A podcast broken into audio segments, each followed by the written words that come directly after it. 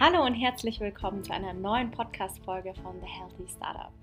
Wir haben heute wieder einen richtig, richtig coolen Interviewgast, Sebastian Burger, der selbst Erfahrungen im Startup gesammelt hat, aber sich auch das Thema mentale Gesundheit für Gründer und Unternehmer tatsächlich wissenschaftlich angeschaut hat. Insofern wird es super mhm. spannend, wenn wir da mal in so eine ganz andere Dimension auch eintauchen ja. bei dem Thema.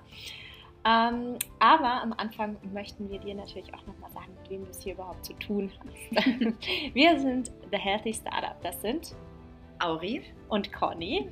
Wir haben letztes Jahr The Healthy Startup gegründet, weil wir mehr Awareness in die Startup-Szene bringen wollen für das Thema mentale Gesundheit. Aus eigener Erfahrung und ja, auch aus der Expertise von Auri wissen wir, wie wichtig es ist und wie herausfordernd einfach auch diese Startup-Journey sein kann. Da können viele Dinge passieren, die uns mitnehmen. Es kann im Privaten einiges passieren. Der Workload ist extrem hoch, der Stress, der Druck, den wir uns machen, den wir vielleicht auch bekommen von Investoren, immer wieder auch Funding-Runden, die man machen muss. Also ja, die Herausforderungen sind mhm. groß und der Stress hoch und ähm, ja, es wird aus unserer Sicht viel zu wenig darüber gesprochen. Und wir wollen das ändern, denn ja, hinter jedem Startup stecken Gründer und Gründerinnen, die Menschen sind und ja, mit denen auch Dinge passieren. Und das machen wir nicht nur in diesem Podcast, sondern wir arbeiten auch direkt mit Gründern und Gründerinnen zusammen, indem wir sie mit Workshops unterstützen und Trainings, damit sie sich mental stärken können, Resilienz aufbauen können und sich auf die, ja, die Probleme, die in so einem Startup-Leben auf einen zukommen können, auch rüsten können.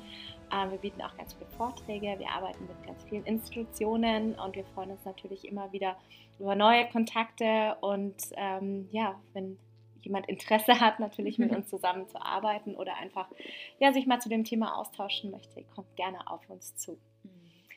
Bevor wir in das Interview mit unserem heutigen Gast einsteigen, ähm, machen wir immer so ein kleines Intro und hinterfragen uns oder fragen uns, besser gesagt, wie es uns so geht, so wie die letzten zwei Wochen auch für uns waren, weil wir natürlich auch auf der Gründer-Journey unterwegs sind und wir genauso Herausforderungen haben, sei es beruflich oder privat und das natürlich auch einen Einfluss auf uns und unsere Arbeit mit The Healthy Startup hat.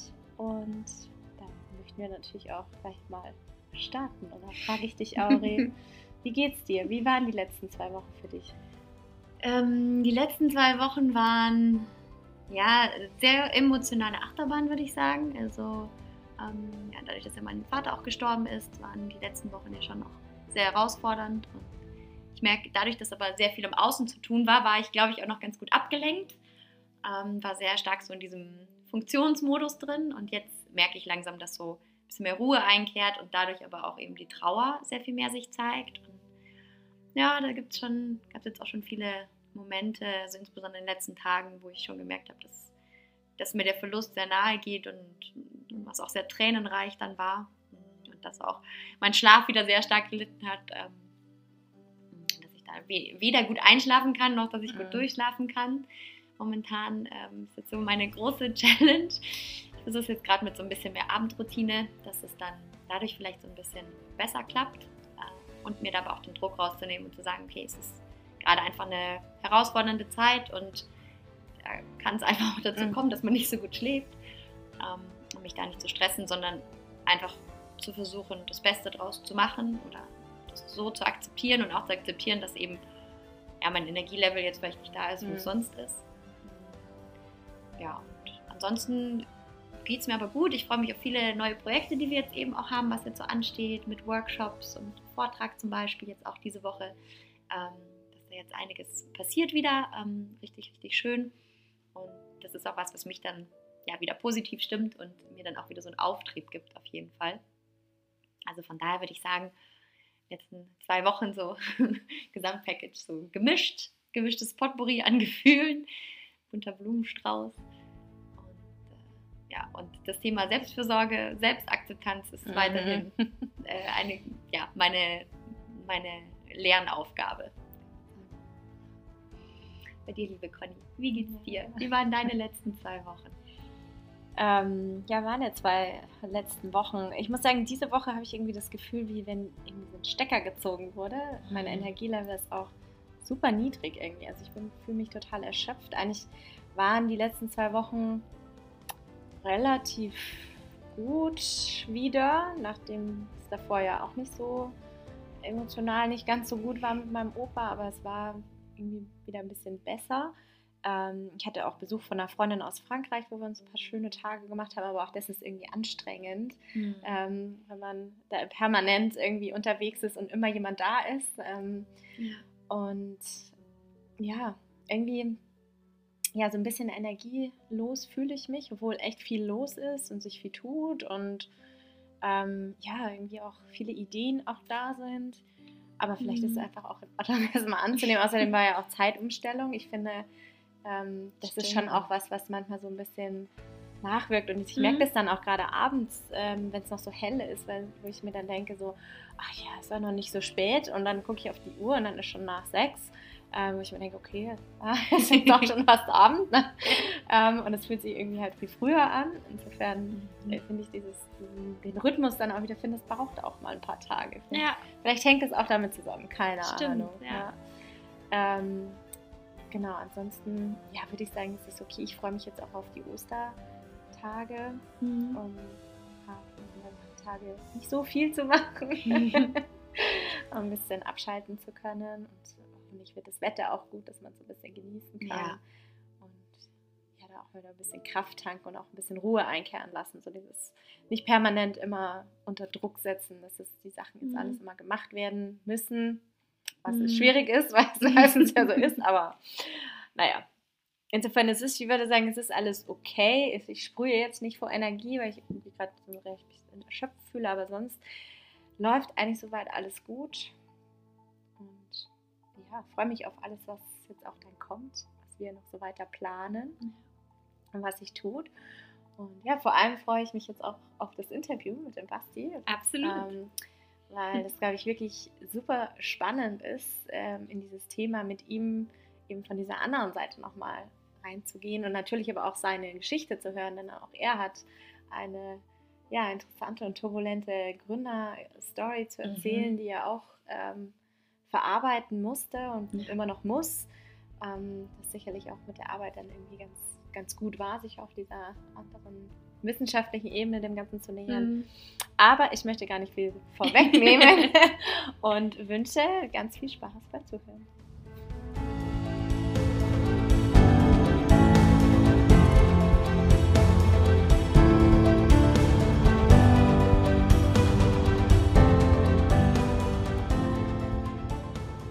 Lieber Basti, herzlich willkommen bei unserem Podcast. Wir freuen uns sehr, dass du heute im Interview dabei bist. Für alle Zuhörer, die dich noch nicht kennen, magst du vielleicht ein paar Worte zu dir sagen, wer du bist, was du machst, was du gemacht hast? Ähm, ja, was, äh, was so deine Startup-Erfahrungen äh, sind, dass wir da ein bisschen tiefer einsteigen können. Ja, klar, sehr gerne. Ähm, genau, ich bin jetzt vor allem hier, weil ich mich in den letzten Jahren sehr viel mit ähm, Wohlbefinden von äh, Gründern, von Unternehmern äh, auseinandergesetzt habe. Wieso tue ich das? Ähm, weil ich äh, von 2016 bis 20 selber gegründet hatte und mir aufgefallen ist, dass äh, wir eigentlich als Gründer immer nur sagen müssen, wie toll es läuft und wie, wie großartig und amazing alles ist. Äh, und das Innenleben zumindest bei mir äh, sehr, sehr anders aussah. Und seither ich auch viel gelernt habe, dass es nicht nur bei mir anders aussieht, sondern dass es ganz, ganz normal ist, dass man äh, gewisse Gefühle, gewisse Zweifel und, und das alles irgendwie hat. Und äh, ich finde das schade, dass dann zu wenig drüber geredet wird. Deswegen habe ich äh, jetzt einen, einen Doktor angefangen, der sich glücklicherweise jetzt auch allmählich dem Ende nähert. Ähm, was eigentlich auch insofern ein bisschen witzig ist, weil ich äh, das natürlich eine sehr psychologielastige Arbeit jetzt ist ähm, und ursprünglich ich eigentlich aus der Physik komme. Ähm, das heißt, da auch eine schon eine Reise hinter mir habe. Ja, spannend. Es ist, äh, super interessant, was du alles auch gesagt hast, weil das ist ja auch genau das, was wir machen und die Erfahrung, die, die wir ja selber auch gesammelt haben. Insofern ähm, war das auch, als wir uns kennengelernt haben, auch so ein guter Match. Wir haben uns auch, glaube ich, echt, ähm, ich weiß gar nicht, zwei Stunden unterhalten und waren sofort auf einer Wellenlänge, weil wir einfach da, glaube ich, die, die gleichen Dinge sehen und ähm, ja, diese Erfahrungen teilen. Bevor wir auf das eingehen, was du jetzt machst mit deiner wissenschaftlichen Arbeit, magst du mit uns noch mal einmal in deine Gründerzeit zurückgehen? Mhm. Äh, Du hast ja gesagt, dass du da einige Erfahrungen gemacht hast und äh, vieles in deinem Innenleben war. Gab es da irgendwelche besonderen Dinge, besondere Herausforderungen, besondere Momente, auf die du jetzt zurückblickst, wo du sagst, die waren irgendwie ja besonders extrem, besonders krass, die dich besonders da irgendwie mitgenommen haben? Hm, ich glaube, dass äh, diese Extremheit oder diese Extremität der, der Erfahrung, die habe ich erst wirklich auch wahrnehmen können, als es dann schon fast vorbei war, während man drin ist. Man ist ja den ganzen Tag so am Rödeln, die ganze Zeit am Tun, am Machen. Mhm. Ähm, das ist mir währenddessen eigentlich äh, ziemlich wenig aufgefallen. Was mir damals schon aufgefallen ist, natürlich, ist, dass es ähm, relativ wenig äh, Möglichkeiten gibt, über Probleme zu sprechen. Ich meine, wenn man dann irgendwie an seinen Partner, seine Partnerin denkt, sofern die oder der nicht selber gründet, ist es wahnsinnig schwer verständlich zu bekommen, was denn in einem losgeht. Und es gibt halt auch Themen, natürlich hat man seine Mitgründer, wenn man zu mehr gründet, wenn man alleine gründet, hat man nicht mal die. Aber es gibt natürlich auch Themen, die man mit denen nicht besprechen kann oder will. Ähm, und dann ist man da, da sehr, sehr einsam. Und das sind, glaube ich, die, so ein Dauergefühl, dass äh, da schon in, besonders in den Zeiten, wo es natürlich härter war, ähm, dass da mitgeschwungen ist, dass das doch eine starke Einsamkeit irgendwie mit ist, die mir damals schon sehr negativ aufgefallen ist. Die ganze Extremität an, dass vielleicht die, ähm, die Gefühlswelt, die ich da hatte, ähm, dieses Leiden, das ich da durchgemacht habe, nicht komplett normal ist, das ist mir wahrscheinlich dann erst aufgefallen, als ähm, wir dann schon in der Liquidation waren oder erst danach. Wie hat sich das dann bei dir geäußert, dass du sagst, also so, ne, dieses Leiden, was waren da so typische Gedanken oder Gefühle, die du wahrgenommen hast bei dir? Ja, es war natürlich ähm, viel Zweifel auch immer da. Ich glaube, das ist auch eine ganz normale Sache, ganz natürliche Sache. Ähm, ich meine, auf der einen Seite muss man natürlich immer irgendwie verkaufen, entweder seinen Investoren, seinen Mitarbeitern, seinen Kunden, äh, teilweise auch seinen, seinen Mitgründern. Man muss sich ja auch ein bisschen gegenseitig anstacheln, aber auch ein bisschen sich selbst, dass das, was man tut, äh, ganz sinnvoll ist, ganz wunderbar ist. Aber auf der anderen Seite ist die Realität der meisten Startups halt doch, dass man ein Product Market Fit sucht, dass äh, die meisten Sachen nicht funktionieren, ob es jetzt Kunden sind, die abspringen, Investoren, äh, die man nicht bekommt, äh, Mitarbeiter, die kündigen.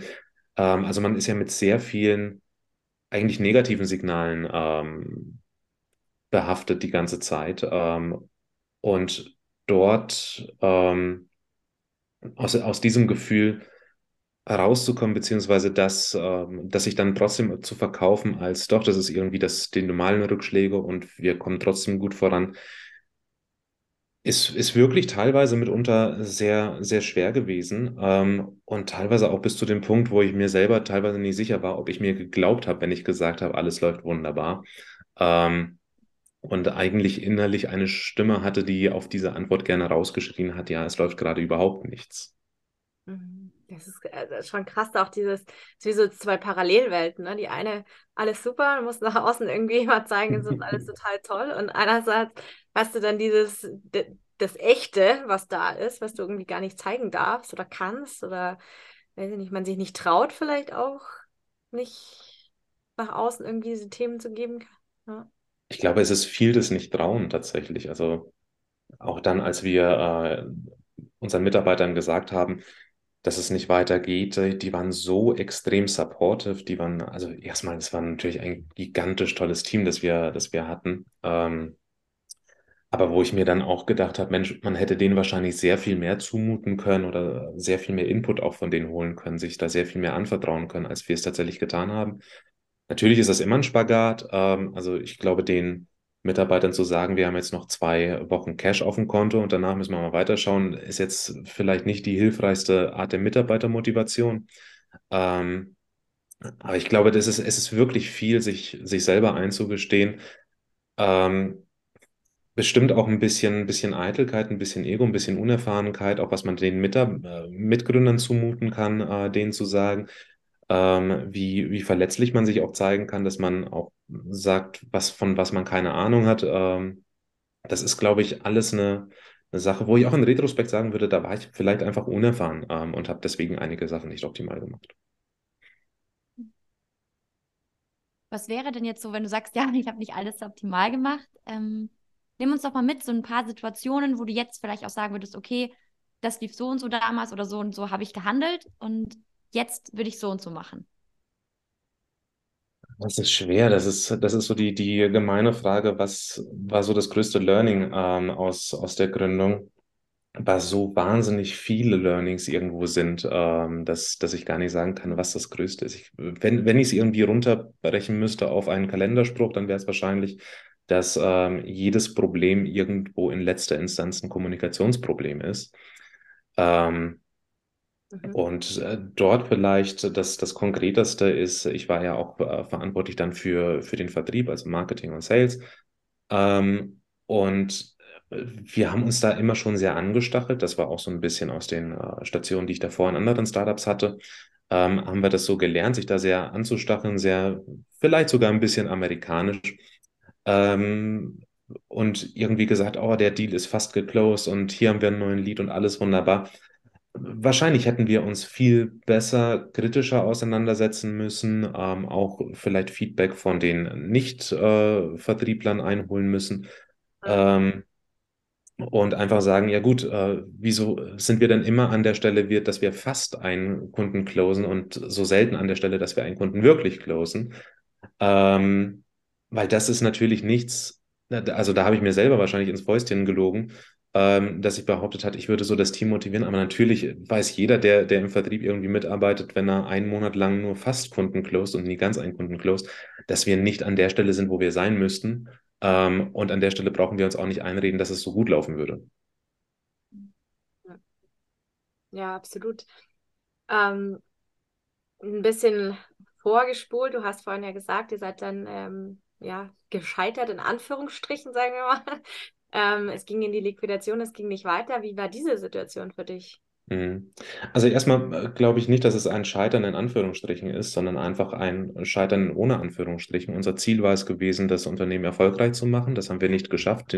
Entsprechend sind wir mit diesem Vorhaben gescheitert. Das ist deswegen was Negatives, äh, finde ich nicht. Ähm, ich habe so unglaublich viel dadurch gelernt, dass dass es trotzdem für mich äh, eine Erfahrung ist, auf die ich extrem dankbar bin, aber es ist auch ganz klar ein Scheitern ohne Wenn und Aber und ohne Anführungsstriche. Ähm, ich habe es mit den Anführungsstrichen gesagt, weil ich finde, dass es sehr, oft eben sehr negativ behaftet ist und ich finde mhm. auch, dass es einen nicht so negativen Touch braucht. Ja? Es braucht überhaupt keinen negativen Touch. Es ist aber trotzdem, also äh, gerade so Failure, wenn man da den, den Fail-Wortstamm eben nimmt, dann ist es halt genau dieses, ich bin nicht dorthin gekommen, wo ich, wo ich ankommen wollte, ähm, was einfach ein komplett normaler Prozess ist. Ich verstehe auch nicht, wieso das so wahnsinnig negativ behaftet ist, in der, besonders in der deutschen Sprache. Wahrscheinlich, weil Scheitern nochmal einen anderen, krasseren Wortstamm irgendwo hat. Ähm, aber ja, also das, ich, ich bin dann ein sehr großer Advokat davon, einfach diese harte und ehrliche Sprache zu verwenden und sagen, ja, ist gescheitert und wahrscheinlich in neun von zehn Sachen, die ich irgendwie versuche, scheitere ich. Und ich nehme auch an, ähm, das ist so ein bisschen aus, ich glaube, Pixar ist da ein starker Vorreiter. Wenn wir nicht oft genug scheitern, dann fordern wir uns einfach nicht genug. Ähm, und dann, dann kommen wir auch nirgendwo hin. Aber zurück zu deiner eigentlichen Frage ähm. also, einmal die Definition klargezogen. genau. Ja, das, das habe ich jetzt in den letzten ja. Jahren als Forscher, Forscher gelernt. Wir müssen erstmal das Wording klar bekommen und dann kümmern wir uns um die Inhalte. So, ähm, aber in der Liquidation, ähm, also erstmal war ich wahnsinnig beeindruckt von dem Moment, als wir das unserem, unserem Team gesagt haben. Wir waren an der Stelle vergleichsweise schon groß, so summa summarum hatten wir dann äh, 20 Leute da ähm, und also ich fand für, für die kurze Zeit, in der wir aktiv waren, war das schon ziemlich groß. Und ähm, das, das Erste, was die gefragt hatten, als wir denen gesagt haben, ähm, dass es nicht weitergeht, ähm, war noch bevor, okay, wie geht es jetzt mit uns weiter, was ist mit Gehalt und so. Die erste Frage war wirklich, wie geht es euch damit? Ähm, und das hat, das hat mich wirklich sehr gerührt. Und wenn ich immer da zurückdenke, rührt es mich nach wie vor noch wahnsinnig. Ähm, was wieder mich zu dem Punkt von vorhin bringt, ich glaube, man kann da schon mehr teilen. Man ist wahrscheinlich diese Einsamkeit, die ich gefühlt hatte, die ähm, wie jedes andere Gefühl entsteht erstmal natürlich internal. Ähm, und wahrscheinlich ist die gar nicht so stark da, wie man, wie man sich selber fühlt. Ähm, dann während der, der Liquidation ähm, hatte ich den wunderbaren Titel des Liquidators. Ähm, das ist ein rechtlicher Titel. Ich habe mich eben dann um die Abwicklung gekümmert. Ist ein Job, den ich jetzt auch niemandem wirklich empfehlen würde. Das ist relativ viel Verwaltungsakte. Ähm, aber irgendjemand musste es mal machen und ähm, meine Meinung dazu war dann ähm, für mich, ich habe das, das Ganze aufgemacht, deswegen schließe ich es auch wieder zu. Ähm, während der Zeit habe ich dann aber auch erst gemerkt, wie kaputt ich eigentlich war. Ähm, rein auf einer, auf einer innerlichen Ebene. Ich hatte eigentlich die Motivation, sofort wieder mit einer neuen Idee zu starten, bisschen zu recherchieren, ein bisschen weiter. Aber es war so, als, als wären meine Finger äh, irgendwie positiv geladen und das, das, äh, das Keyboard auch, also das, das Computer-Keyboard, weil jedes Mal, wenn ich mich mit der Absicht an den Computer setzen wollte, irgendwas zu recherchieren, irgendwas zu tun, ich, ich konnte die Finger nicht wirklich aufs Keyboard legen und ich habe da wirklich erst gemerkt, was das für eine, für eine Kraft von mir gezogen hat. Physisch, klar, ich habe auch ein bisschen zugenommen, aber vor allem emotional. Mhm. Ähm, und da habe ich wirklich eine ganze Weile lang gebraucht, ähm, also wirklich einige Monate. Ähm, und im Retrospekt wird mir jetzt auch gesagt, dass das wohl bei mir sogar noch relativ schnell ginge und dass äh, andere Gründe da auch mehrere Jahre brauchen, ein bis drei Jahre, ähm, um wieder auf, aufzustehen und wieder die Kraft zu haben, was Neues zu wagen, was Neues zu versuchen ähm, und emotional darüber hin auch hinweg zu sein irgendwo. Kannst du für dich erkennen, also ich finde es ja ganz spannend, dass du sagst, es ging ja bei dir sehr schnell im Vergleich zu anderen Gründern Gründerinnen, was bei dir vielleicht dann so, ja, was du vielleicht anders gemacht hast oder mhm. was anders lief bei dir, dass es so schnell ging? Ähm, ganz verschiedene Sachen. Also das, das eine, was mir sehr geholfen hat, war, ähm, dass wir glaube ich, schon in unserer, in unserer Firma, gerade unter den, unter den Gründern, wir hatten, auch wenn jedes Problem ein Kommunikationsproblem ist, aber wir hatten doch eine sehr offene Kommunikation. Das heißt, wir wussten zu jedem Zeitpunkt, wo wir stehen, zumindest miteinander. Und das, das hat das Ganze schon ein bisschen vereinfacht, dass es nicht da irgendwie große Themen aufzuarbeiten gab, sondern dass wir einfach da wussten, okay, das ist jetzt die Situation ähm, und an der Stelle können wir dann einfach ähm, weiterarbeiten. Dann auch persönlich äh, bin ich sehr, sehr dankbar über, über mein Support-Netzwerk, das ich, das ich auf sozialer Seite hatte. Einerseits äh, eine Beziehung, die damals äh, mir sehr viel Kraft gegeben hat. Zum anderen natürlich die, die Freunde, die mir da auch äh, wirklich helfen konnten ähm, und mich da wirklich durch diese Zeit durchgebracht hat. Und ich glaube, dass das andere große, ähm, was ich auch wirklich jedem empfehlen kann und würde, ist da ein, ein sehr offenes, ein sehr, sehr verletzliches und ein wirklich sehr ehrliches Auseinandersetzen ähm, mit der Situation, wie es einem geht. Also da dann wirklich einfach die Fassade abgelegt, äh, nicht gesagt, wie toll alles läuft, sondern einfach ganz ehrlich, nein, es hat nicht funktioniert. Äh, fühlt sich das super an? Nein, ganz im Gegenteil, es fühlt sich mega scheiße an. Ähm, und äh, einfach wie in so einer Art ungefragter offener Therapie. Jeder, der nicht äh, schnell genug äh, auf dem Baum war, habe ich halt erzählt, ähm, was passiert ist und, und wie ich mich damit fühle. Ähm, und ich glaube, diese, diese Offenheit, damit umzugehen, die hat mir persönlich sehr, sehr viel gebracht. Hm. Hm. Was ich jetzt noch ganz interessant fand, du hast ja vorhin gesagt, so ja, ganz pragmatisch, okay, wir sind gescheitert. Mhm. War das von Anfang an für dich so, als du festgestellt hast oder als ihr festgestellt habt, es wird nicht weitergehen, wir müssen zumachen? War das von Anfang an so, dass du gesagt hast, ja, es ist halt einfach so? Oder gab es da schon noch Momente, wo es emotional stark mit dir gearbeitet hat dann auch? Mm, ich glaube, ich habe das mehr innerlich irgendwie verarbeitet. Das ging äh, relativ, relativ gut. Ähm, insofern, als, als wir wussten, dass es nicht weitergeht, natürlich haben irgendwie Szenarien aufgemalt und irgendwie versucht, irgendwas durchzurechnen und was können wir denn trotzdem noch machen.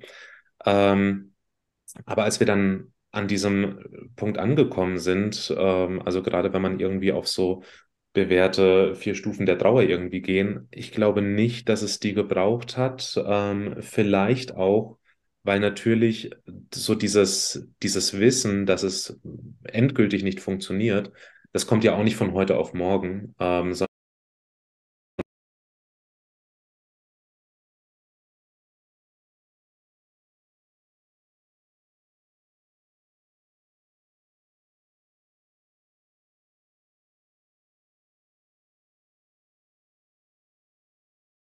nicht weiterbringt und die halt früher oder später ähm, dort, dort enden wird. Ganz im Gegenteil, ich bin vielleicht sogar noch, was heißt vielleicht, ich bin auf jeden Fall sehr, sehr dankbar, dass wir diese, diese Offenheit hatten ähm, und uns das schnell genug eingestehen konnten, bevor wir halt in eine Insolvenz irgendwo geschlittert sind, sondern dass wir gesagt haben, okay, wir sehen das jetzt, es geht nicht weiter. Wir können entweder jetzt sagen, wir liquidieren das, jeder Investor bekommt noch ein paar Cent auf den Euro zurück, ähm, oder wir laufen jetzt einfach volle Pulle gegen die Wand und dann sind wir aber nicht mehr die Herren und Damen äh, über unser, unser Schicksal, ob wir weitermachen können oder nicht, sondern sagt das Amtsgericht, dass wir zumachen müssen, weil wir äh, insolvent sind. Mhm. Und das konnten wir glücklicherweise abwenden.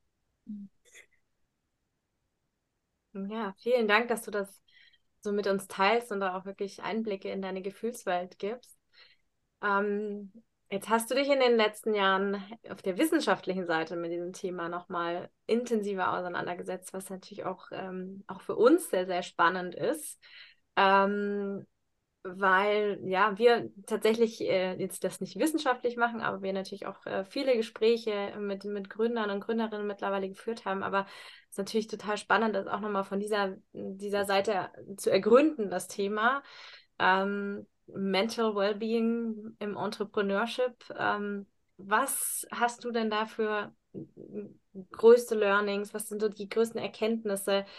Ähm, was, lass uns mal ein bisschen in diese Arbeit reinspringen und erfahren, was du, was du da gemacht hast. Ja. Ähm, also ich habe mir zwei Themen tiefer angeschaut. Das eine ist äh, mehr das Thema Ego ähm, und, und Wohlbefinden, Ego im Unternehmertum. Und das andere ist äh, zum Thema Mitgründer und ähm, wie die das, das Wohlbefinden ähm, beeinflussen können, verändern können. Ähm, wenn wir aufs erste Thema gehen, das ähm, ist aus verschiedenen Gründen dann viel auf Narzissmus äh, runtergelaufen, beziehungsweise narzisstische Tendenzen. Äh, da vielleicht das erste ähm, Wort zur Entspannung. Äh, wir Gründer haben kein systematisches Problem mit Narzissmus. Ähm, wir sind nicht mehr oder weniger narzisstisch als äh, andere Volksgruppen auch. Ähm, wichtiges Wort vielleicht noch, wenn ich hier von Narzissmus spreche dann meine ich narzisstische Tendenzen. Ähm, also ich habe keine Forschung betreiben können, ähm, auch weil mir dazu die Kompetenz fehlt, über äh, das, das Krankheitsbild der narzisstischen Persönlichkeitsstörung, sondern nur äh, die narzisstischen Tendenzen, die jeder von uns mal mehr, mal weniger hat, äh, mal mehr, wenn irgendwie alles gut läuft und wir uns fühlen wie der König der Welt ähm, und wenn es mal schlechter läuft und wir, ähm, keine Ahnung, glauben, dass wir überhaupt nichts wert sind. Also das ist so, so in diesem Spektrum, was, was halt so alltäglich irgendwo ist. Ähm, und es war tatsächlich insofern überraschend, äh, darüber zu forschen, dass wie wenig Einfluss doch ähm, diese, dieses Ego oder diese narzisstischen Tendenzen dann ähm, auf sowohl Wohlbefinden als auch auf den, den Erfolg der, der ganzen Firma haben. Ähm, äh, ein bisschen äh, tiefer da, da einzusteigen. Ähm, Narzissmus hat natürlich gewisse Einflüsse und ich glaube, jeder äh, kennt einen narzisstischen Vorgesetzten, den er hat oder hatte ähm, oder kennt hier und da einen narzisstischen Gründer. Ähm, im, Im Großen und Ganzen, wenn man das jetzt über die, über die gesamte äh, deutsche Startup-Landschaft, die ich mir angeschaut habe, ähm, betrachte, sind die jetzt aber weniger, nicht mehr oder nicht weniger erfolgreich darin, ähm, Funding einzufahren. Die haben nicht bessere oder schlechtere Ideen ähm, oder, oder sonst irgendwas. Ähm, das Ganze ist relativ, relativ ausgeglichen. Und wie ich mir das erkläre, wo ich aber nicht tiefer einsteigen konnte, ähm, das hat mit Studiendesign zu tun, ist, äh, dass wahrscheinlich genau diese, diese Hochs und diese Tiefs sich in dieser Achterbahnfahrt, wie es ja auch oft metaphorisch irgendwie gezeigt wird, des, des Gründens, sich so gut abwechseln, dass wir in der Mitte irgendwie wieder bei Null rauskommen. Mhm. Ähm, insofern dann die, die andere interessante Sache war dann äh, wirklich das mit den äh, Beziehungen. Und dort habe ich mir zwei Arten der Beziehungen angeschaut. Und zwar einmal die Beziehung von Mitgründer zu Mitgründer und die Beziehung von Mitgründer zu Investor. Ähm, und die sind natürlich äh, sehr einzigartig. Die wurden bisher auch sehr, sehr wenig erforscht. äh, sind natürlich für, für Gründer sehr, sehr einzigartig. Ähm, ich meine, sonst hat man wahrscheinlich in keinem Berufsumfeld äh, eine so enge Beziehung ähm, und auch eine Beziehung, die so viel Konflikt irgendwie aushalten muss. Wenn wir mal irgendwie an Großkonzerne und Geschäftsführer denken, dann hat jeder trotzdem noch irgendwie äh, Stabstellen und sonst irgendwas, die dann äh, gegenseitig äh, die, die Konflikte eventuell austragen, beziehungsweise die Organisation ist natürlich auch viel stabiler und viel rigider und man kommt sich sehr viel seltener ins Gehege.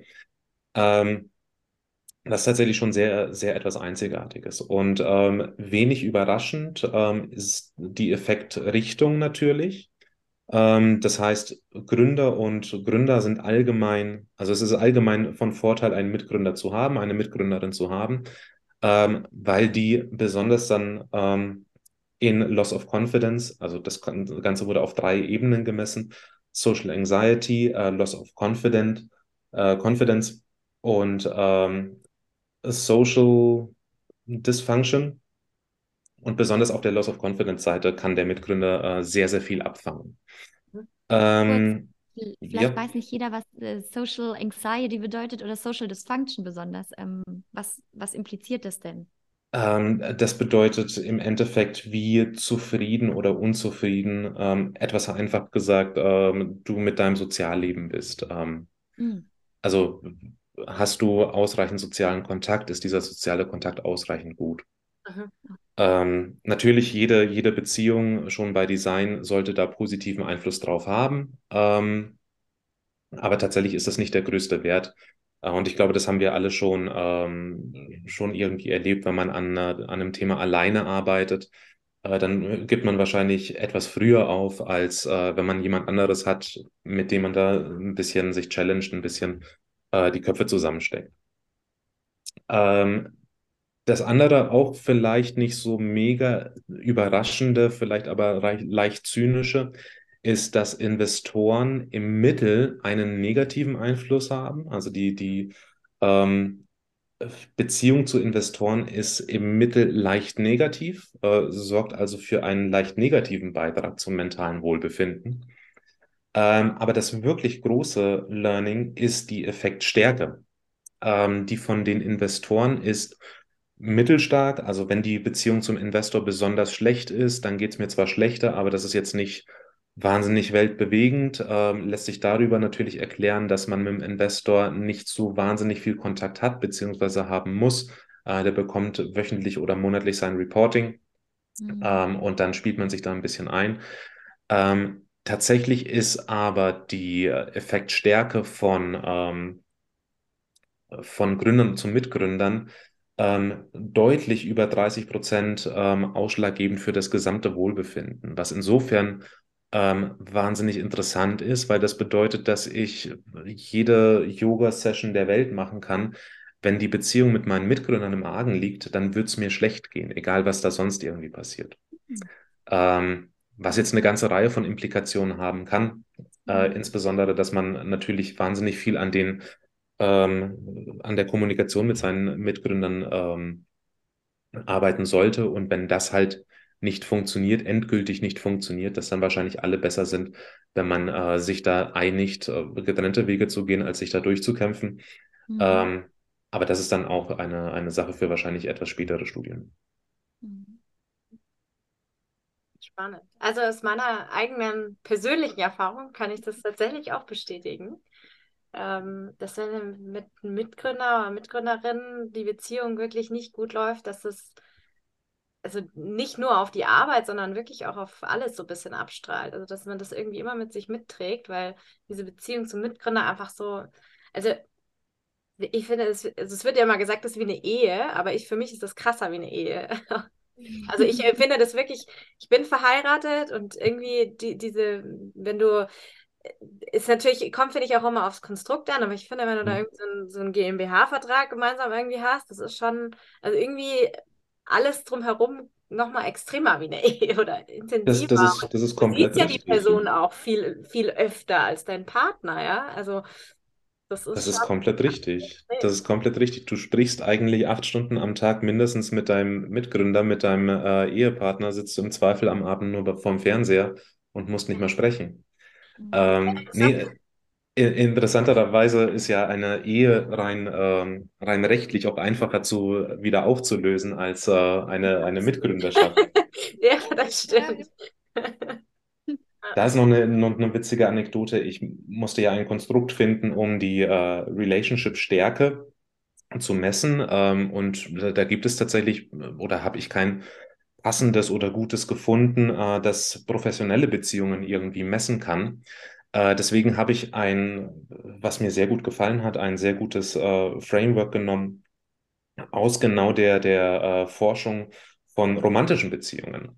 Oh. Und habe dann im Endeffekt einfach nur Ehepartner beziehungsweise Partner durch Mitgründer ersetzt und ein paar äh, ganz kleine Abänderungen gemacht, was in dem Fall sehr gut funktioniert hat, weil dieses Modell glücklicherweise sehr stark statistisch äh, verlässlich war. Und dann habe ich als Feedback auf diese Fragen bekommen, dass das so gute Fragen wären, um abzufragen, äh, wie's man, wie man mit seinem Mitgründer irgendwie auskommt. Also das, das ist nicht nur unsere Einschätzung, dass es sehr ähnlich zu, zu einer romantischen Beziehung ist, sondern das, ähm, das ist einfach so. Mhm. Ja, also ich meine, du brauchst, du brauchst ein wahnsinniges Vertrauen, wie du sagst, die Kommunikation, die muss passen, du musst irgendwie ein ähnliches Wertekonstrukt haben, du musst mhm ja, du musst dich aufeinander verlassen können, du musst irgendwie eine gemeinsame Vision haben. Da hat er so viele Facetten, ähm, die so intensiv sind und, und wo du irgendwie eine Basis brauchst, damit es gut funktioniert. Ja? Absolut, genau die gleichen Sachen wie, wie in einer romantischen Beziehung auch. Es ist dann auch ganz, ganz wichtig natürlich das Thema, ähm, die Bedürfnisse gegenseitig kennen, zu wissen, was kann der eine, was kann ich vom einen bekommen, was kann ich nicht vom einen bekommen, ähm, wo können wir zusammen an einem Bedürfnis arbeiten, wo sind die Bedürfnisse auseinanderlaufend ähm, und wie können wir das gegenseitig respektieren. Ähm, und das, das ist ja wahnsinnig interessant. Das ist jetzt nicht aus der wissenschaftlichen Arbeit, aber ich habe mich natürlich äh, drumherum auch äh, viel mit Gründern dann auseinandergesetzt, beziehungsweise viel gesprochen. Dadurch, dass dessen so Fuzzy-Term ist, der so mit Business überhaupt nichts zu tun hat, wird es von den allermeisten, von denen, mit denen ich gesprochen habe, komplett ignoriert und gesagt, ach nee, das, das hat hier überhaupt nichts irgendwie zu tun. Ähm, hat es aber doch. Das, das ja. ist wahnsinnig, wahnsinnig wichtig. das wäre tatsächlich jetzt meine nächste Frage gewesen. Ob du jetzt vielleicht nicht innerhalb der wissenschaftlichen Arbeit, aber also ich hätte jetzt nämlich auch gesagt, so von, von der Erfahrung her und hm, ich habe auch mit wahnsinnig vielen Startup-Teams schon gearbeitet, dass diese Themen einfach komplett außen vor gelassen werden, ganz oft.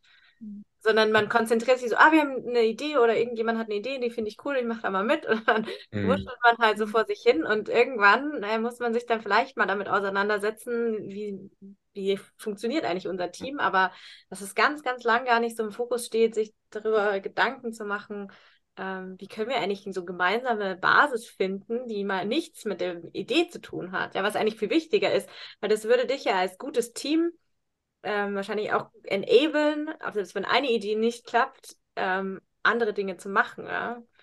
Ganz genau. Und gerade in so einem Startup oder auch in einem jungen Unternehmen, das kein Startup ist, ähm, wird ja viel sich im, im Kreis gedreht oder gepivotet oder, oder sonst irgendwas. Also das, das muss ja darüber hinaus funktionieren. Und ich glaube auch, dass was ähm, manchmal übersehen wird, ist der Punkt Identität.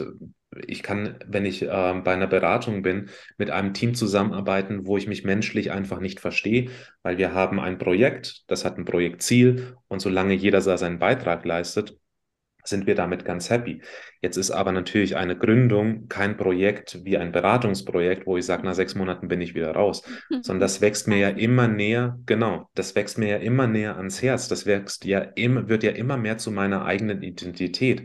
Ähm, was wir ja auch dadurch merken, wenn jemand äh, unsere, unsere Firma kritisiert oder unsere Firma angreift, wir nehmen das ja persönlich, was ja eigentlich ja, überhaupt keinen Sinn macht. Ja, aber es macht ja an sich überhaupt keinen Sinn. Da, das, da wird was angegriffen, was eigentlich nur auf dem Papier existiert, wenn überhaupt.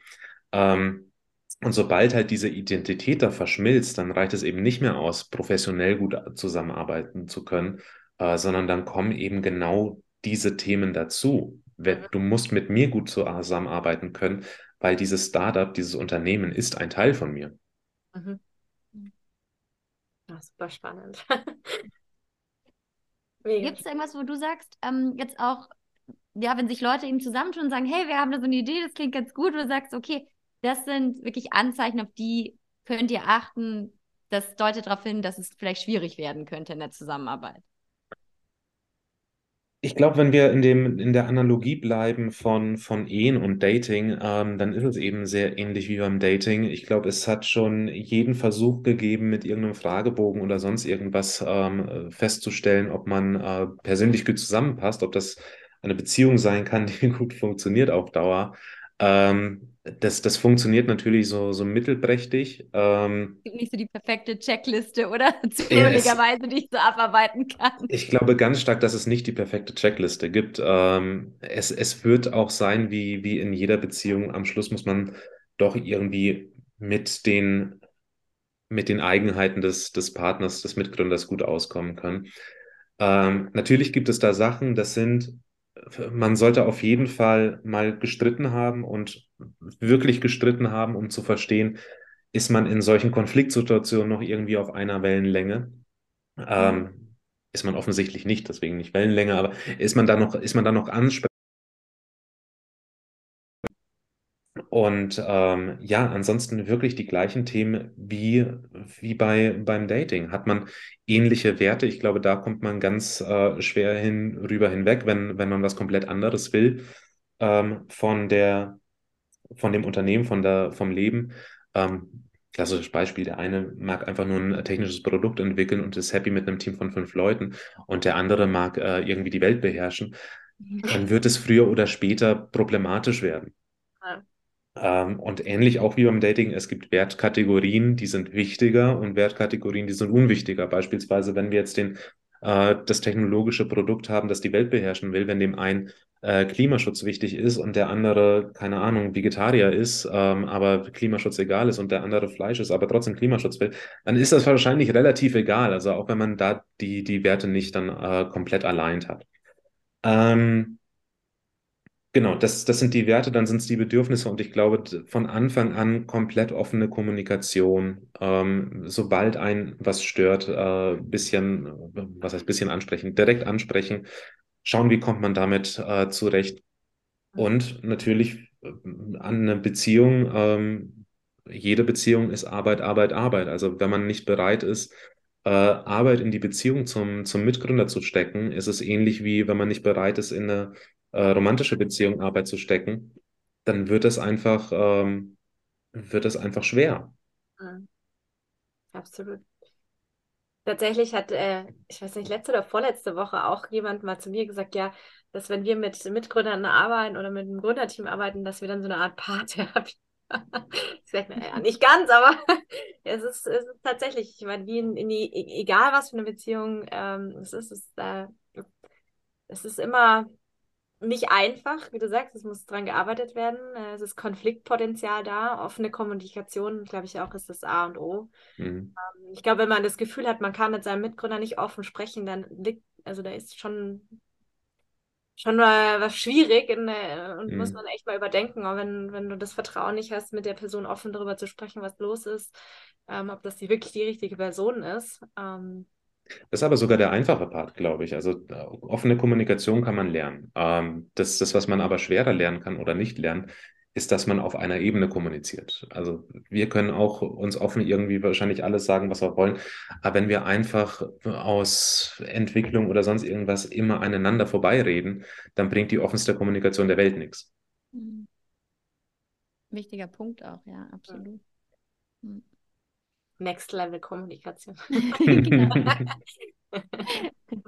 ja, das ist es halt leider. Menschliche ähm, oder Menschen allgemein sind halt so komplex, äh, dass, es, dass es super schwer ist, da irgendwas in Frameworks zu gießen und sagen, wenn du diese Checkliste an 20 Punkten erfüllst, dann sind es die besten Co-Founder. Das ist das Gleiche, das ist genau das Gleiche, wie wieso es keine Checkliste gibt, wie man ein gutes Unternehmen aufbaut oder wie man ein gutes Produkt findet. Äh, das ist alles einfach zu komplex und wenn es einfacher wäre, dann würde es ja jeder machen, um nochmal das äh, Phrasenschwein zu bemühen. Ähm, und, und es ist schwer. Und, aber da auch auf den, den Punkt zurückzukommen, das ist wahrscheinlich so die, die zweite Dimension, so diese interpersönliche. Ähm, aber dann hast du immer noch die intrapersönliche, auf die du eben auch noch aufpassen musst, ähm, dass, dass du dich dabei wohlfühlst ähm, und dass es dir dabei gut geht und dass du das natürlich längere Zeit machen kannst, weil idealerweise hast du dein Startup eben nicht ein, zwei Jahre, ähm, sondern eben ein bisschen länger. Absolut. und ich meine, am Ende, egal wie viele Punkte du vielleicht von einer Checkliste abhaken kannst, aber wenn, keine Ahnung, die Sympathie nicht da ist oder das Bauchgefühl irgendwie sagt, irgendwie fühle ich mich da nicht so wohl bei, dann ist es auch vielleicht nicht das Richtige. Ne? Also da gibt es ja so viele Ebenen, die da reinspielen. Ähm, da, da, kann man jetzt keinen, ja, wie du sagst, es gibt keinen Fragenkatalog, nichts, wo man sagen kann, das ist, so findest du den perfekten Mitgründer. Ja, ja. Ja, und Vielleicht auch noch, Nee, sag. Ja. genau, so noch der, der, der, ähm, der abschließende Gedanke zu dem perfekten Mitgründer. Ich glaube, dieses Wort perfekt hilft uns da auch nicht. Ähm, das habe ich ähm, auch wieder, kommt auch wieder aus der, der ähm, romantischen Beziehungsberatung. Ähm, Esther Perel, ähm, eine wahnsinnig gute Autorin ähm, in, in dem Bereich der, der Paartherapie oder wie man es auch immer nennen will, die halt auch moniert äh, auf der romantischen Beziehung, dass wir den perfekten romantischen Partner suchen, der alle unsere Needs irgendwie be befriedigt, was halt komplett utopisch ist. Ähm, das, aber da wollen wir nicht tiefer eingehen, aber auf den, den Co-Founder ist es ja genau dasselbe. Also ich werde ja keinen, es ist komplett unrealistisch zu erwarten, dass man einen Co-Founder findet, der einfach mich komplett ergänzt. Das muss aber auch nicht ein Co-Founder sein, weil diese Beziehung ist ähm, glücklicherweise nicht monogam.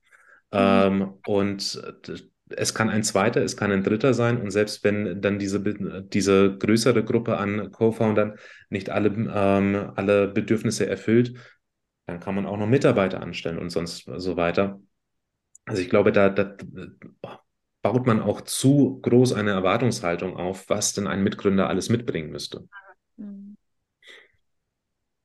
Was ich auch noch einen wichtigen Punkt fand, was du gesagt hast, ist dieses, dass es ja auch für mich selber passen muss. Und da fängt es ja auch an, dass ich einfach mir dessen bewusst bin, was brauche ich denn eigentlich oder ne? Also was mhm. brauche ich auch für mein Wohlbefinden? Also nicht nur dieses diese Suche im Außen auch immer, sondern auch dieses so sich selber zu reflektieren auch und zu wissen, okay, was sind denn jetzt so wirklich die wichtigsten Bedürfnisse auch, ne, die mhm. selber nicht äh, erfüllen kann und die ein Co-Founder dann gegebenenfalls erfüllt. Ja, ja. Ja, ich glaube, es ist da, da wirklich schwer, gerade als ich da frisch von der Uni kam, wie ich, wie es in der Gründung war, wusste ich natürlich noch nicht, was ich will, was ich, was ich irgendwie brauche. Ähm, und mittlerweile würde ich das, glaube ich, ganz anders sehen. Ähm, ich meine, damals beispielsweise habe ich auch gesagt, es ist kein Problem, wenn ich mal kein Wochenende habe. Ich würde sagen, hin und wieder mal kein Wochenende, wenn das Thema cool genug ist, ist, ist auch kein Problem. Mhm. Ähm, aber auf jeden Fall werde ich Zeit für mich brauchen. Auf jeden Fall werde ich Zeit brauchen, um, äh, ich mache wahnsinnig gerne Musik, um Musik zu machen ich sollte mir auf jeden Fall Zeit nehmen für, äh, für Sport und für, für andere Themen, die einfach meine Resilienz auch stärken. Ähm, und das geht man, glaube ich, auch viel zu selten drauf ein, wenn man sich zu sehr, zu sehr verkopft und zu sehr drauf verschießt, es muss jetzt ein Unternehmen gegründet werden, das möglichst schnell ein Unicorn werden muss, um, um jede persönliche Kosten, die da entstehen würden. Ich glaube, oftmals ist es ist die große Gefahr dann vielleicht auch, man hat ja wirklich Bock auf das Projekt oder auf das Startup und dann investiert man sich halt dazu über 100 Prozent ein und ist dann eben auch am Anfang gewillt, einfach alles aufzugeben dafür. Mhm. Was ich gar nicht weiß, ob das so problematisch ist. Also ich mag diesen Drive am Anfang von Projekten eigentlich ganz gerne. Mhm. Ähm, man muss halt nur wissen, genau, man muss halt nur ja. wissen, wann man da wenn man sich da irgendwie paste, also das, das geht ja auch schon irgendwie sechs Monate durchpowern und dann sagen, okay, noch weitere sechs Monate halte ich das nicht durch, ich gehe jetzt irgendwie zurück auf 80 Wochenstunden und vielleicht dann mir auf 60 Wochenstunden und wenn es mal läuft, dann versuche ich mal irgendwie auf 40 Wochenstunden zurückzugehen. Ja, absolut. Gerade am Anfang, da bist du ja total erforscht, da gibt dir das ja auch Energie. Also Wahnsinnig, ja. Ja, auch nicht so, Deswegen ist es ja auch äh, manchmal für viele vielleicht auch nicht so verständlich, aber wenn man da am Anfang wirklich so reinpowert und so viel Zeit und Energie da reinsteckt, kriegt man trotzdem immer was zurück, weil gerade am Anfang gibt es ja ganz viele Sachen, die irgendwie passieren, die cool sind und wurde da irgendwie, ne, und es geht irgendwie weiter. Ja, irgendwann musst du aufpassen, ne, weil es dann irgendwie zu viel mhm. ist. Und dann kriegst du auch nicht mehr, also gerade wenn dann Rückschläge kommen, dann zieht es natürlich ja. auch Energie. Also das, das kann natürlich auch total kippen. Ähm, mhm. aber wenn du mal eine Zeit lang da reinpowerst und du auch Bock drauf hast, wie du sagst, mhm.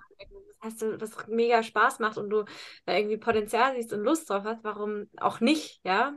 Ja. Aber halt nicht auf Dauer. Das ist immer so. Ne? Und da wird es dann, glaube ich, genau dann wieder schwer mit dem Punkt der Identität. Ähm, wenn ich mich dazu sehr drauf committe und jeden Tag wirklich 16 Stunden über äh, viele Wochen und viele Monate das Ganze mache, dann neige ich natürlich dazu, überzugehen, äh, zu denken, dass ich die Arbeit wäre und dass, dass mich nur diese Arbeit identifiziert, äh, was ja zeitlich irgendwo Sinn macht, weil ich stecke da meine Zeit rein. Aber was es halt umso schwerer macht, wenn Rückschläge kommen und dadurch nehme ich diese Rückschläge auch persönlich. Und dann kommen wir wieder genau in diese, diese ungesunde Spirale rein, ähm, wodurch ich mir dann denke, wow, jetzt hat mir ein Kunde abgesagt, das meint er persönlich, der mag mich einfach nicht oder sonst irgendwas. Und dann kommen wir genau in diesen Teufelskreis rein, der einen eben emotional dann auch so erschöpfen lässt und so, so, so abbauend ist. Ähm, und insbesondere, weil man ja an diesen Stellen dann auch, ich weiß nicht, wie es euch geht, aber ich dann sehr auf meine wirklich gesunden ähm, Habits, auf meine gesunden äh, Routinen irgendwie verzichte. Dann fange ich wieder an, irgendwie ein Junkfood zu essen. Dann höre ich wieder auf, Sport zu machen oder dann mache ich wieder weniger Musik, treffe mich weniger mit Freunden. All die Sachen, die ich ja eigentlich brauche, um eine gewisse Mindfulness aufzubauen, um eine Resilienz aufzubauen, um genauso genau schwere Phasen. Genau. genau. die brauche ich genau für diese Momente. Ähm, aber da nehme ich mir selber die Möglichkeit, weil ich mir sage, ich bin das Unternehmen und wenn es nicht gut läuft, ist die Lösung, indem ich einfach jetzt noch mehr fürs Unternehmen mache. Absolut. Diese äh, Verhalten kenne ich extrem gut. ich habe mich damit auch identifiziert. ich kenne das schon. Und, äh, ich bin dann auch immer so, äh, mittlerweile nicht mehr, aber eine Zeit lang war ich auch immer in so einem reaktiven Modus drin dann. Und ich, mhm. ich, ich, hasse das, wenn ich dann irgendwann merke, okay, ich bin jetzt nicht mehr im Driver Seat, sondern ich laufe allem nur hinterher mhm. ähm, und, und habe überhaupt keine Kontrolle mehr. Ähm, und mach immer mehr, mach immer mehr und krieg gar keinen klaren Kopf mehr. Mhm. Ja, auf der anderen Seite ist es natürlich auch ein sehr beruhigendes Gefühl, wenn man sich irgendwie beschäftigt hält. Dann denkt man, man macht zumindest irgendwas. Ja. Man weiß zwar nicht, ob es die richtigen Sachen sind, aber zumindest kann man sich am Abend sagen, ach, heute schon wieder irgendwie 20 Stunden fürs Unternehmen gearbeitet, also an mir wird es nicht liegen. Ja. Ja. ja, bestimmt. Ja, es ist, es ist definitiv nicht die richtige Lösung. Das ist dann so der, diese Fallacy, dass man glaubt, ähm, alle Probleme mit harter Arbeit lösen zu können, was überhaupt nicht der Fall ist. Erstens, weil im Startup die, die Area, die du selber kontrollierst, so unglaublich, unglaublich klein ist, ähm, dass du einfach äh, auf viele Dinge keinen Einfluss hast. Zum anderen, weil sich viele Probleme einfach auch mit der Zeit auflösen, wenn man mal ganz ehrlich ist. Und zum dritten, weil wenn die harte Arbeit in den ersten Monaten das Problem nicht löst, wird es in den nächsten Monaten wahrscheinlich auch nicht sein, sondern dann müsste man vielleicht halt mal ein bisschen smarter sein und vielleicht sich einen anderen Ansatz überlegen. Ich glaube, das ist so der wichtige Punkt. Ich glaube, oftmals verwechselt man das mit diesem, ich arbeite viel, das heißt auch gleichzeitig, dass ich sehr effizient bin in dem, was ich tue und wirklich Erfolge erziele oder Fortschritt erziele. Aber das ist de facto oftmals so, dass man sich ja mehr oder weniger beschäftigt hält dann auch. Ganz genau. Genau, wir halten uns beschäftigt und ich glaube, jeder von uns kann sich 24 Stunden am Tag irgendwie beschäftigt halten. Mhm. Ja, funktioniert gut, ja. Total gut. ja, Basti, vielen Dank. Wir sind äh, schon fast am Ende von unserem Interview angekommen. Ähm, ich habe aber zum Schluss noch eine Frage. ähm, und zwar, wenn du so ein bisschen in die Zukunft blickst, was würdest du dir für die Startup-Szene wünschen, was sich da verändern darf, was sich verbessern darf, was irgendwie ja, für uns als Gründer oder Gründerin vielleicht auch besser sein dürfte? Mhm. Ich habe das Gefühl, besonders in der, in der deutschen Startup-Szene gehen wir in sehr viele richtige Richtungen. Ähm, wir bauen da sehr positive Feedback-Loops auf, auch wenn nicht alles perfekt läuft. Ähm, natürlich würde ich mir wünschen, dass ähm, eine größere Sensibilität auch auf dieses äh, Wohlbefinden-Thema gesetzt wird. Ähm, insbesondere auch, es wird irgendwie viel über Failure Culture gesprochen. In der Realität sind wir dann noch leider meilenweit davon entfernt und ich habe nicht das Gefühl, dass sich in den letzten Jahren da signifikant was geändert hätte. Ähm, das finde ich tatsächlich sehr, sehr schade, weil dieses, äh, das, das nimmt natürlich jede potenzielle Vulnerabilität daraus, wenn jemand sagt, ich bin gescheitert, bei mir hat es nicht funktioniert und ich würde jetzt gerne darüber reden. Wenn der immer das Gefühl haben muss, dass er hinterm Rücken irgendwo belächelt wird, dann hilft das keinem. Das hilft weder den Gründern, die gerade irgendwie versuchen, sich den Mut zu fassen, selber neu was zu gründen, aber vor allem natürlich auch nicht den Leuten, bei denen es schon schiefgegangen ist und die jetzt neue Energie brauchen, was Neues zu machen, weil ich bin auch der ganz, ganz großen Überzeugung, dass Unternehmertum eine super wichtige gesellschaftliche Aufgabe ist und jeder, der dazu sich bereit fühlt, das zu tun oder auch nur mit dem Gedanken spielt, den sollten wir mit allen Mitteln ermuntern und ermöglichen, das zu tun. Aber natürlich auf gar keinen Fall um den Preis, dass man sich dabei ausbrennt, dass man dabei irgendwie gesell äh, dass man dabei irgendwie mentalen Schaden nimmt ähm, und dass man am Schluss ein emotionales Wrack ist. Mhm. Ähm, und deswegen würde ich mir tatsächlich wünschen, dass auch in der Unternehmertum ähm, Education, also schon in der, in der Lehre, mehr Fokus drauf gesetzt wird, was kann passieren, worauf könnt ihr euch emotional einstellen. Und natürlich ist das nichts, was man intellektuell irgendwie rüberbringen kann, aber zumindest Angebote schaffen, dass wenn wir mal in dieser Situation sind oder wenn ihr mal in dieser Situation seid, dann gibt es Anlaufstellen, dann gibt es Möglichkeiten, dann gibt es Methoden, die ihr anwenden könnt, ähm, um erstens gar nicht in dieses Loch zu fallen und zweitens, um da auch wieder rauszukommen. Mhm. Ja.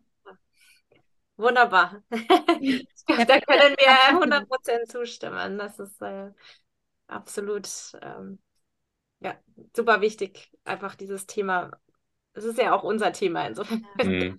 schlägst du bei uns genau die richtige Kerbe. Ja. Und ebenso wie du sagst, dieses frühzeitige Anfang, nicht erst wenn es zu spät ist dann, sondern wirklich so in dieser frühphasigen Startup-Ideenfindung, dass man da schon vorbereitet wird auf das, was kommen kann und dass man da eben möglichst ja, für die eigene psychische Gesundheit gut schauen kann, dass es passt. Genau. Mhm. Ja, dann, lieber Basti, schön, dass du zu Gast warst bei uns. Ähm, wir packen alles Wichtige zu dir und äh, ja, alles ja, zu deiner Forschung in die Show Notes. Und ja, wie gesagt, vielen lieben Dank, dass du alles so offen mit uns geteilt hast. Deine ganzen Wunderbar, Insights sehr gerne. Von deiner Journey. ja, danke euch. Ja, wow. Es war wieder so eine schöne Folge, muss ich sagen. Also der Basti hat so viel, was er teilt mit uns. Also erstmal total spannend aus seiner Startup-Journey. Ähm, auch dieser, dieser Weg bis zu dieser Liquidation ähm, fand ich total berührend auch. Besonders, wo er dann angefangen hat, auch zu sagen, okay, für ihn, ja, es ist Scheitern, aber es ist okay. Und das fand ich zum Beispiel richtig, richtig gut, dass er das so gesagt hat, weil so wie wir dann noch drüber gesprochen haben, gell, so wie ist unser Umgang in der Gesellschaft eigentlich mit dem Thema Scheitern? Und ja. ähm, da finde ich das total stark, auch dass er das so ganz klar sieht und sagt, okay, ähm, nee, es ist Scheitern und ich bin damit okay. Ja, absolut. Ich glaube auch, dass es genau solche, solche Menschen braucht, die immer, also die darüber sprechen, dass es passieren kann und dass es passiert und dass es eben in Ordnung ist, ähm, dass man damit umgehen kann, dass man, dass es das nicht heißt, dass man irgendwie, weiß ich nicht, weiß nicht, was manchmal für Ängste dahinter stecken. Bei mir war das zum Beispiel schon auch so, dass ich so dieses Außenbild irgendwie aufrechterhalten wollte mhm. und irgendwie das mir selber auch nicht eingestehen wollte und ich das war auch wahnsinnig persönlich genommen habe. Dieses so, ich bin jetzt persönlich gescheitert. Ähm, mhm. Ähm, deswegen würde ich jetzt mich mal trauen zu sagen, so geht es einigen dabei, wenn man scheitert. Ähm, aber umso wichtiger ist es, dass man im Nachhinein auch wirklich mal darüber spricht ähm, mhm. und sagt, es geht weiter. Ne? Das Leben ist dann nicht zu Ende ähm, und da passiert eigentlich, wenn man drauf schaut, nichts Schlimmes, ja. Und ähm, ich glaube auch diese Erfahrungen, die man da sammelt, die sind so einzigartig, weil die wenigsten Leute gründen und dann ist halt das Scheitern natürlich ein Teil, das, äh, das passieren kann, aber diese Erfahrungen, die du in dieser Zeit sammelst, das kann dir keiner nehmen. Und die, die, ja. wie wir schon gesagt haben, das gibt es in keinem Lehrbuch. Es wird dir nirgendwo beigebracht. Ja, jetzt gibt es irgendwie nee. so ein paar Studiengänge, aber alles, was du in der Theorie über Unternehmertum lernst, hat manchmal, glaube ich, mit der Praxis auch nicht viel zu tun, ja, weil das einfach so ganz speziell ist. Ähm, und deswegen glaube ich, dass das ganz wichtig, dass einem das keiner mhm. nehmen kann, was, was man da gelernt hat und was man da mitnimmt und wie man in der, also als Person reift. Ja, also ich ja. glaube, so einen, krass, einen krassen Reifeprozess, den man Absolut. in ein paar Jahren Gründung macht, den macht man seinem ganzen Leben sonst nicht. Ja, eben. Das finde ich eben auch so dieses, und das ist genau das, was du sagst, das steht in keinem Lehrbuch, sondern das, also man lernt so viel über sich selber als Person und es ist so ein krasser Wachstumsprozess auch, wo man permanent aus der Komfortzone gefühlt so rausgeschubst wird auch, ne? Aber ich glaube auch, das ist so viel wert und deshalb ist es an sich gut, wenn wir einfach mehr darüber sprechen und sagen, okay, und Scheitern trifft halt einfach auch viele Startups, ja, ja. und dass das auch okay ist, ja, und dass das nicht heißt, so wie bei dir auch, dass du sagst, okay, ich fühle mich da persönlich auch irgendwie so, als ob ich gescheitert wäre als Person, sondern dass man dann auch wirklich sagen kann, nee, das ist das Unternehmen, das gescheitert ja. ist, aber ich an sich bin vollkommen okay, so wie ich bin noch. Ja, hm. ja, ja nee, war echt echt spannend. Ja, und die Studien auch. Also ich fand es auch total interessant, so ne, mit dem Narzissmus, dass man ja schon öfters denkt, glaube ich, dass so Unternehmer, Unternehmerinnen und auch Startup-Gründer, Gründerinnen, dass die ja doch eher so ein paar narzisstische Tendenzen haben. Mhm. Ähm, aber dass das auch gar nicht so stark ausgeprägt ist, dann auch. Fand ich auch ganz vielleicht, interessant. Vielleicht, wenn man irgendwie, wenn man so an Unternehmer denkt, noch so dieses Bild von diesem alten gesetzteren Mann irgendwie so hat, ne, der, der schon ein riesiges Ego hat, obwohl ich jetzt glaube, ja großes Ego hat, hat, hat man, muss man vielleicht auch mal, haben. Ne? So ein bisschen Selbstüberschätzung gehört einfach auch manchmal mal dazu. Ähm, aber ja, dieses Narzisstische, das, das dann eigentlich gar nicht so weit verbreitet ist, da, mhm.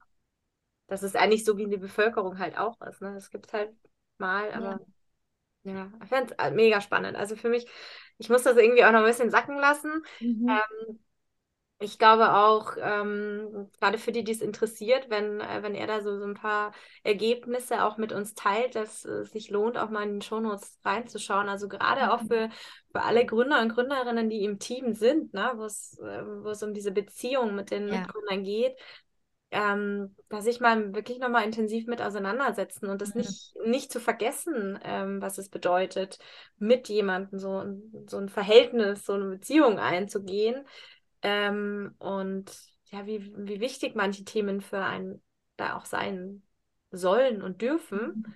Ähm, und dass das Business da nicht das Allerwichtigste ist in der Beziehung mit dem Mitgründer, sondern wirklich diese Ebenen, die man miteinander finden und hat, die Werte, glaubt man an die gleichen Dinge, ne? wie geht es einem damit?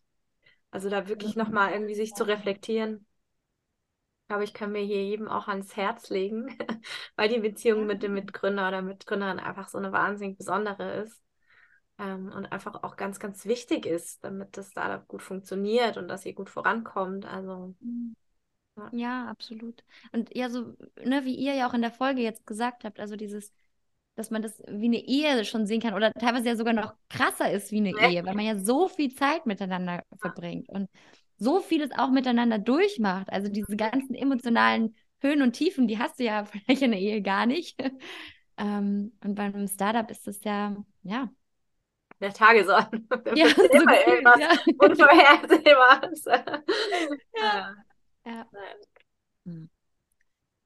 ja, also war wirklich wieder viel dabei. Ich hoffe, für alle, die jetzt zuhören und dazugehört haben, war auch ganz viel dabei. Und ja, alles weitere zum Basti ist in den Shownotes hinterlegt. Und dann freuen wir uns natürlich auch, wenn euch der Podcast gefällt, wenn ihr uns bewertet bei iTunes zum Beispiel und wenn ihr jemanden kennt, wo ihr sagt, oh, das wäre mal ein spannender Interviewgast für uns, dann ja, connectet uns da sehr, sehr gerne auf jeden Fall. Und wir freuen uns natürlich auch, wenn ihr den Podcast weiterempfehlt und wenn ihr bei der nächsten Folge wieder mit dabei seid.